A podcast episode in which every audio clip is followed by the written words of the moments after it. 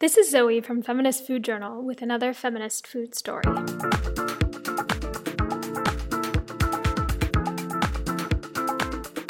Is there a social, political, economic, and cultural war being waged on fat bodies? Scholars have argued that fat stigma is contributing to the social and psychological harm of fat people, and that this stigma is in fact a central driver of morbidity and mortality at a population level. Others claim that the harms that have been done in the name of eradicating fatness constitute human rights violations. I had the pleasure of speaking with two scholars who work at the intersection of food studies and fat studies about this war on quote unquote obesity, its roots, its manifestations in the food movement, and their hopes for fat food justice in the future.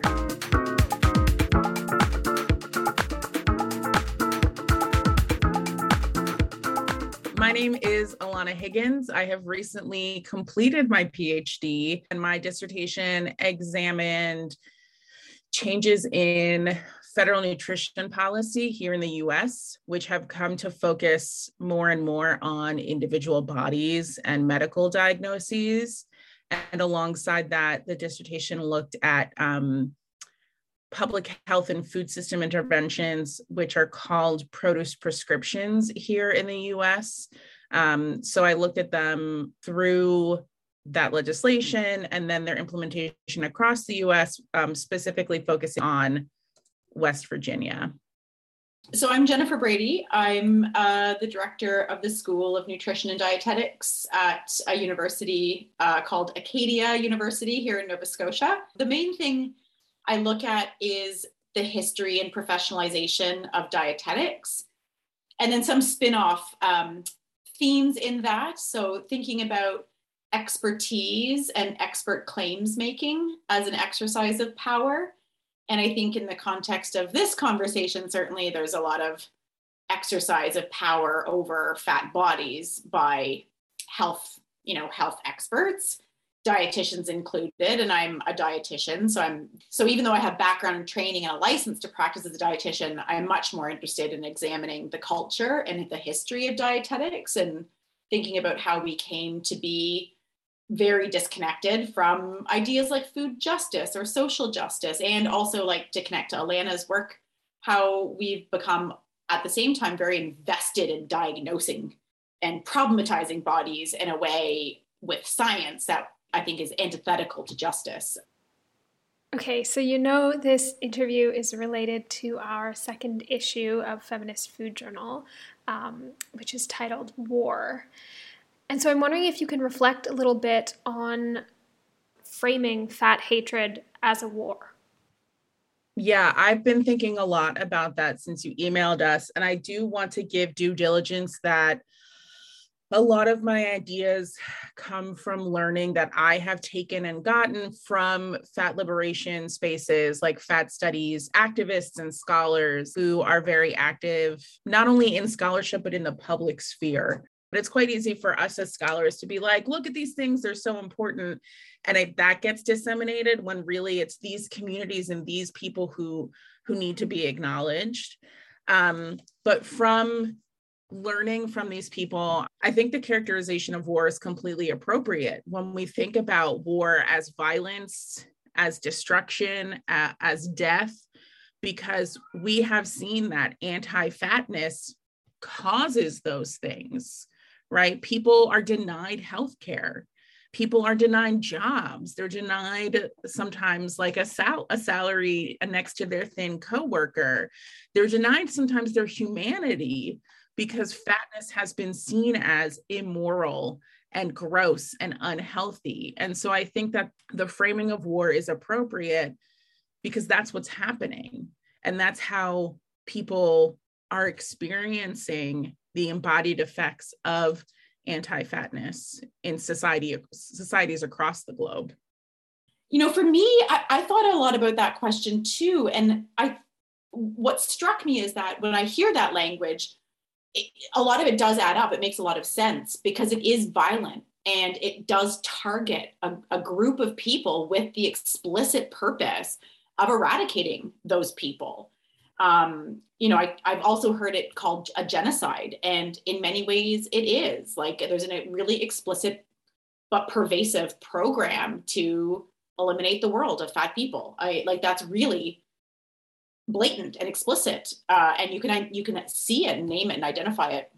At the same time, there's still something that like troubles me about that language, and I think it's just because of like, well, it focuses us in on the violence and the targeting. It also, I think, eliminates or or obscures maybe the ways that it's the, the war on fat or the sort of program of fat phobia, essentially fatmisia, whatever you want to call it, is so intertwined with racism, with classism, with misogyny. So to focus it in that way, I just, you just don't want it to then mean that that language allows us to lose sight of the ways that the war on fat is also the war on Black people. it's also the war on poor people, it's also the war on women.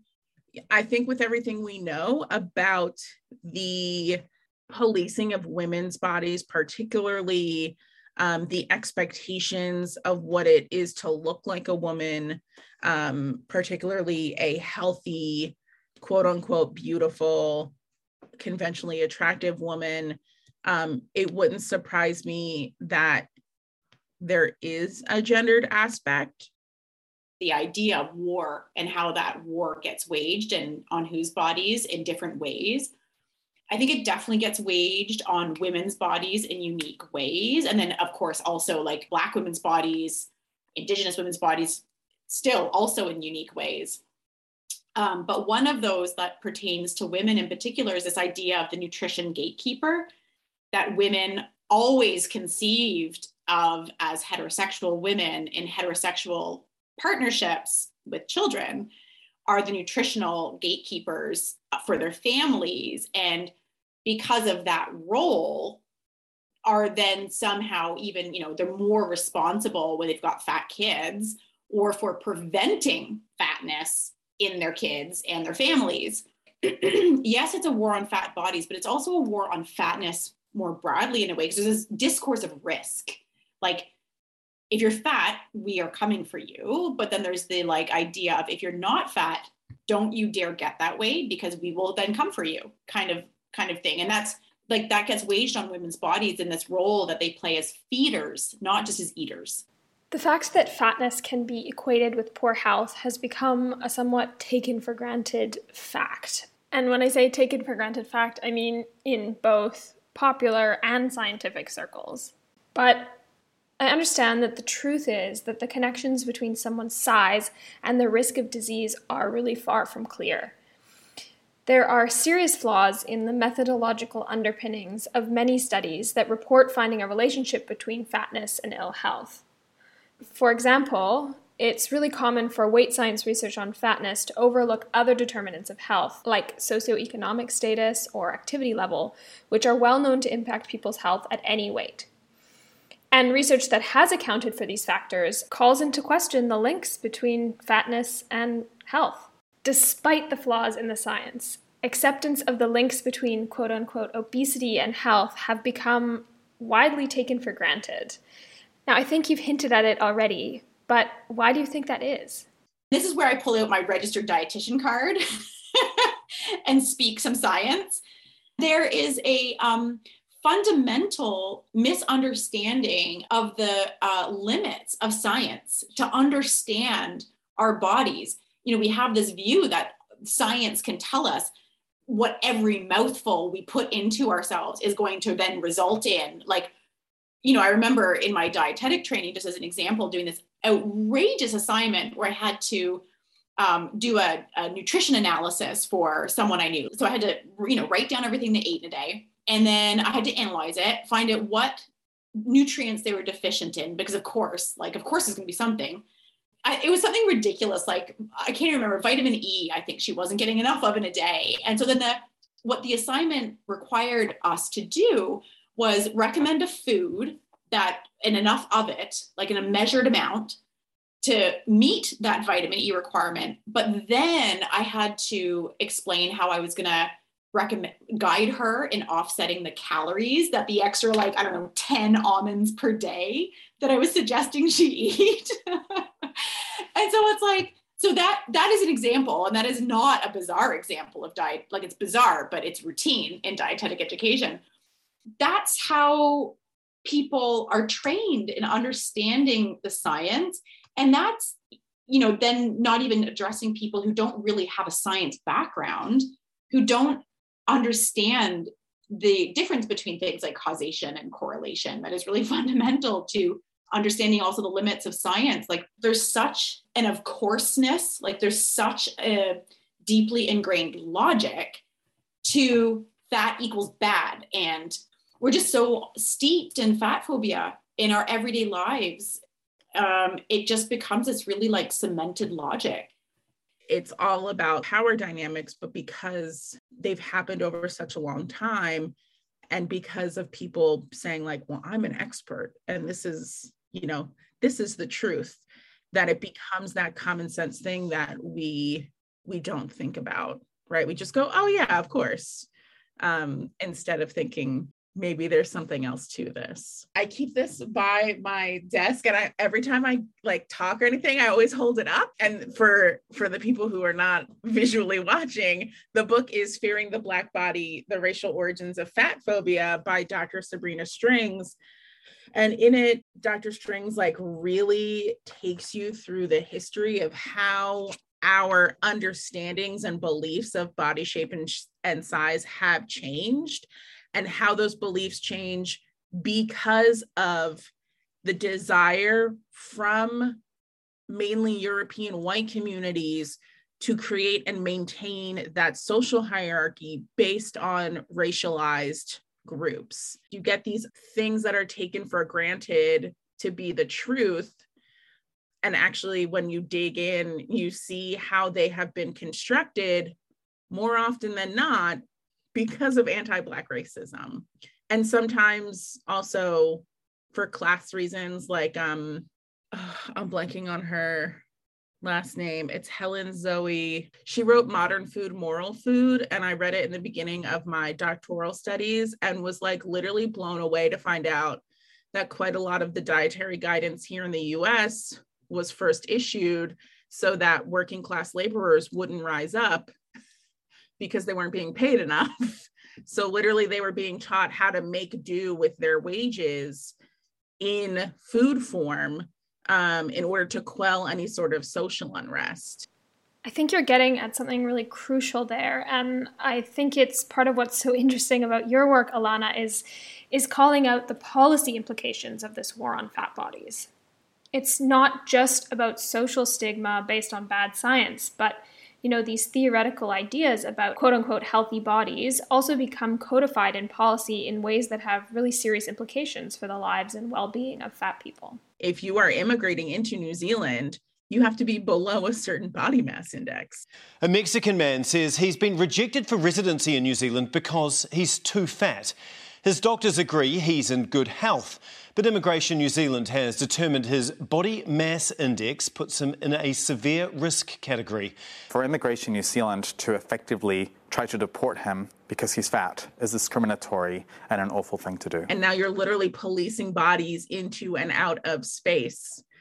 So I think that that's an example of how an idea can travel and then be implemented or forced upon people. I think there's also a lot to be thought about in countries that have been formerly colonized and, and are dealing with the repercussions that that that you know that still exists. And i would be interested to know if beliefs about body shape and size and weight and health are prevalent in you know health systems that have come from outside but were forcibly implemented in other places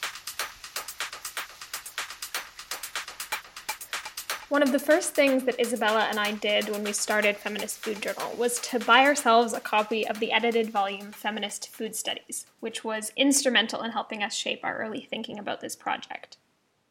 The chapter in the book titled Because Obesity Reframing Blame in Food Studies, uh, which was written, uh, of course, by you, Jennifer, um, and your colleagues Jacqui Gingras and Katie LeBesco, makes some arguments that really stuck with us. The chapter explores how fat bias and discrimination are reproduced by the food movement, thereby perpetuating discrimination against fat people.